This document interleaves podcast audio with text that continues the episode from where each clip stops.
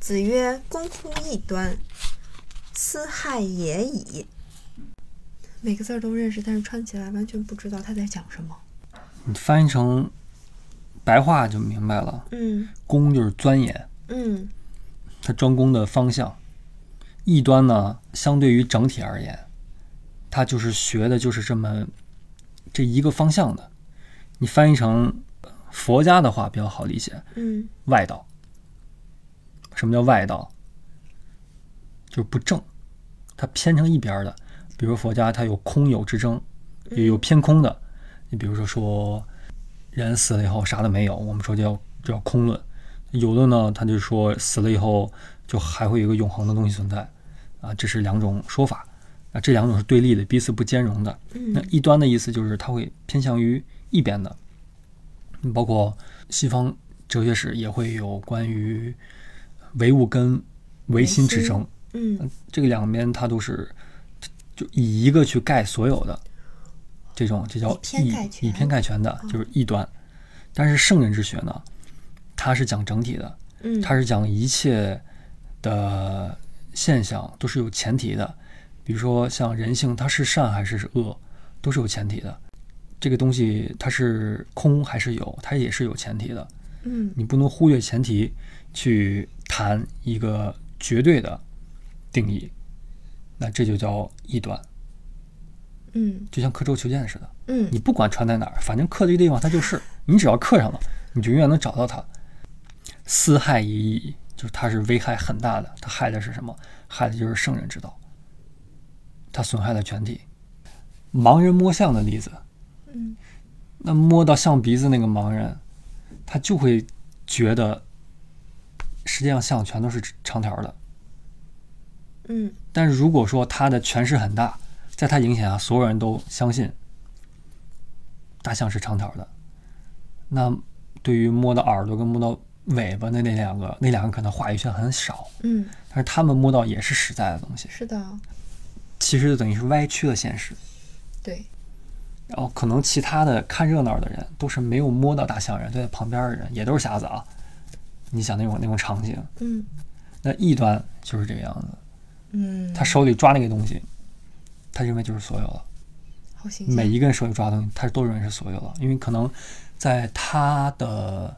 经历、生命之下，那是他能看到所有了，嗯他没有精力再走到另外一个地方去摸那个小耳朵、小尾巴。当然这是比喻啊，嗯也可以说就是井中之蛙的故事，也是说同样的意思。那异端呢，就是他对于这个世界是确定的，他认为他相信自己看到的一切都是真的。其实科学的视野是留白的，那科学家有一个很很科学的描述他们看到世界的样子，就他们他觉得自己看到的世界是一片漆黑之中，已知的领域就像黑夜中的星星一样，是嗯百分之九十九区域都是黑的，只有那一点点是亮的。但是异端呢，他就会认为他看到的是所有，全部啊是，全部。他没有这种留白，没有对未知的敬畏，反而越科学的人，懂得越多的人，他越敬畏这种未知的存在。是呢，那这就是异端的危害，他太相信自己。太相信看自到己的东了西嗯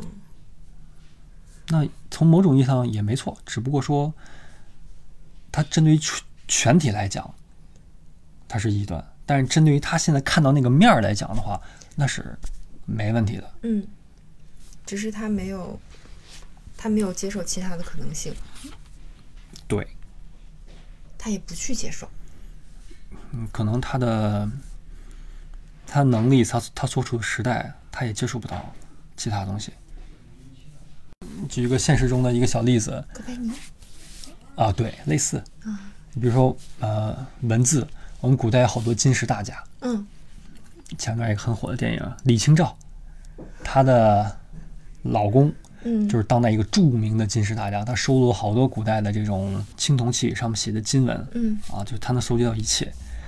在我们民国之前，没有人见过甲骨文，那他们一切的能有的推断，顶到天儿了，就是到《说文解字》以及前面的青铜器上的金文，嗯所以他们基于这个去解释很多东西都是错的。啊，直到有一天看到甲骨文，才知道哦，原来是这个意思。因为从甲骨文到金文的演化已经有好多的变化，原来如就此。在那个时代之下，他他没有任何信息给到他，嗯这就是时代性所局限的。包括我们现在的科学观，让我们看到那么大宇宙，看到那么小的分子、量子等等，那是过去没有的。那现在我们看到这些，就给我们现在视野，古代是不可能有的。那也就是说，我们现在有可能也仅限于被目前的宇宙观而限制住，对，可能还有更大的视野，我们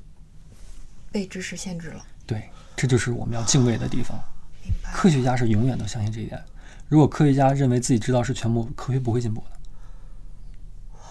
但是老百姓不是，可能我们现在就像《三体》一样，只是一个很低等的文明，是有的。好多人在俯视着我们，限制着我们，我们都不知道。哇，孔子好厉害呀！天哪。哦，谢谢老师，这这这这句话简直了，开阔了，开阔了，开阔了，学到了，学到了。